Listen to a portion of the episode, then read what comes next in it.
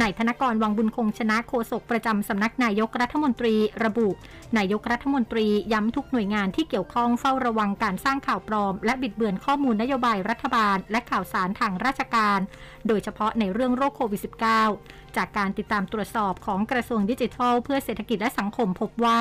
มีหลายข่าวที่มีการแชร์ข้อมูลเชื่อมโยงกับสถานการณ์แพร่ระบาดของโรคโควิด -19 ในปัจจุบัน สร้างความตื่นตระหนก หลงเชื่อและแชร์ข่าวปลอม โดยไม่รู้เท่าทันนอกจากนี้ยังกำชับผู้ว่าราชการจังหวัดทุกจังหวัด รวมทั้งสำนักงานสาธารณสุขจังหวัด บริหารจัดการสถานการณ์การแพร่ระบาดในพื้นที่ และเร่งนำผู้ป่วยโรคโควิด -19 เข้าสู่ระบบการรักษาตามลำดับอาการนายพัชระนริพพันธ์กรรมการบริหารและคณะทำงานเศรษฐกิจพักเพื่อไทย ระบุถึงการอภิปรายทั่วไปแบบไม่ลงมติตามมาตรา 152 ว่า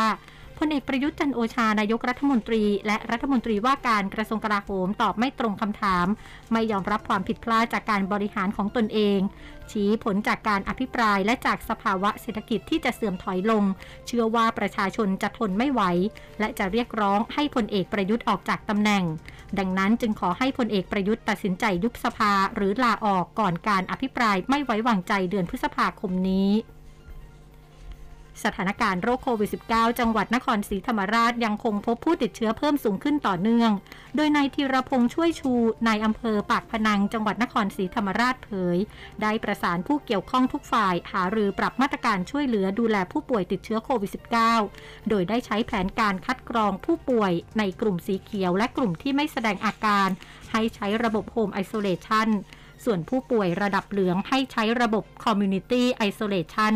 และผู้ป่วยระดับเหลืองที่มีแนวโน้มไปสู่ภาวะผู้ป่วยสีแดงให้เข้าระบบโรงพยาบาลหลัก ซึ่งจะทำให้ทั้ง 3 ส่วนสามารถรองรับผู้ป่วยได้มากขึ้น และสามารถบริหารจัดการได้อย่างคล่องตัวขึ้น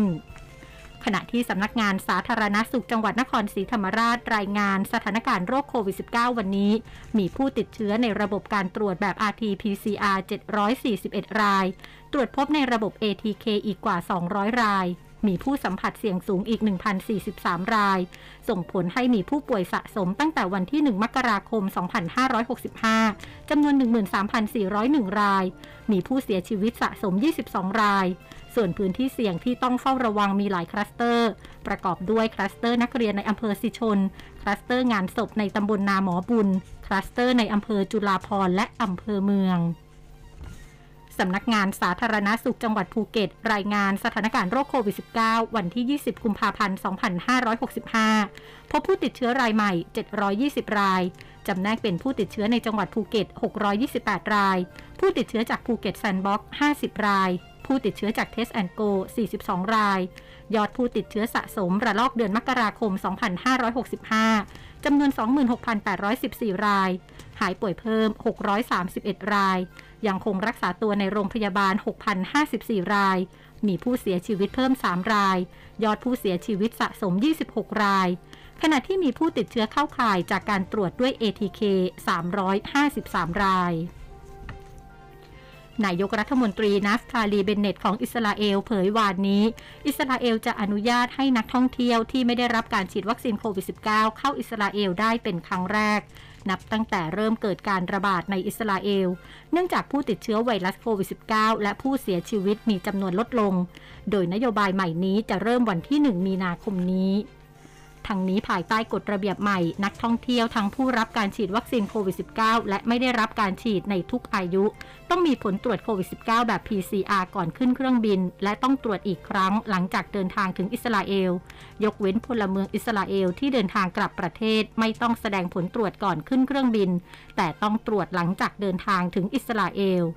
ช่วงหน้าคืบหน้าข่าวอาเซียนค่ะร้อยจุดห้าคืบหน้าอาเซียน สื่อในสปปลาว รายงานว่ากรมการค้าภายในกระทรวงอุตสาหกรรม และพาณิชย์ของสปปลาวกำลังหาวิธีควบคุมราคาเชื้อเพลิงในประเทศที่พุ่งสูงขึ้น ซึ่งส่งผลกระทบต่อการคมนาคม เงินเฟ้อและค่าครองชีพ ขณะเดียวกันรัฐบาลสปปลาว เรียกร้องให้ประชาชนประหยัดน้ำมันให้มากที่สุดเท่าที่จะเป็นไปได้ สำนักควบคุมและป้องกันโรคเกาหลีใต้เผยวันนี้พบผู้ติดเชื้อไวรัสโควิด -19 รายใหม่ 95,366 ราย ซึ่งเป็นผู้ติดเชื้อในประเทศ 95,218 ราย และต่ำกว่า 100,000 ราย เนื่องจากมีการตรวจน้อยลงในช่วงสุดสัปดาห์ เสียชีวิตเพิ่ม 45 ราย ทำให้เกาหลีใต้มีผู้ติดเชื้อสะสม มากกว่า 2 ล้าน 5 0,000 ราย เสียชีวิตทั้งหมด 7,450 ราย รัฐมนตรีกระทรวงสาธารณสุขอินโดนีเซียเผย วัคซีนเมราปูตี ซึ่งเป็นวัคซีนโควิด -19 ที่คิดค้นและผลิตในอินโดนีเซียจะเริ่มใช้ในเดือนสิงหาคมนี้ โดยขณะนี้อยู่ระหว่างการทดลองทางคลินิกเฟสแรก โดยวัคซีนดังกล่าวจะถูกใช้เป็นวัคซีนเข็มกระตุ้น หรือใช้ฉีดในเด็กๆ โดยเฉพาะอย่างยิ่งเด็กอายุ 3-6 ปี พร้อมทั้งเตรียมส่งไปยังประเทศต่างๆ ที่ต้องการ ทั้งหมดคือเกาะติดข่าวในช่วงนี้ภัยดัญญาการสถินรายงานค่ะ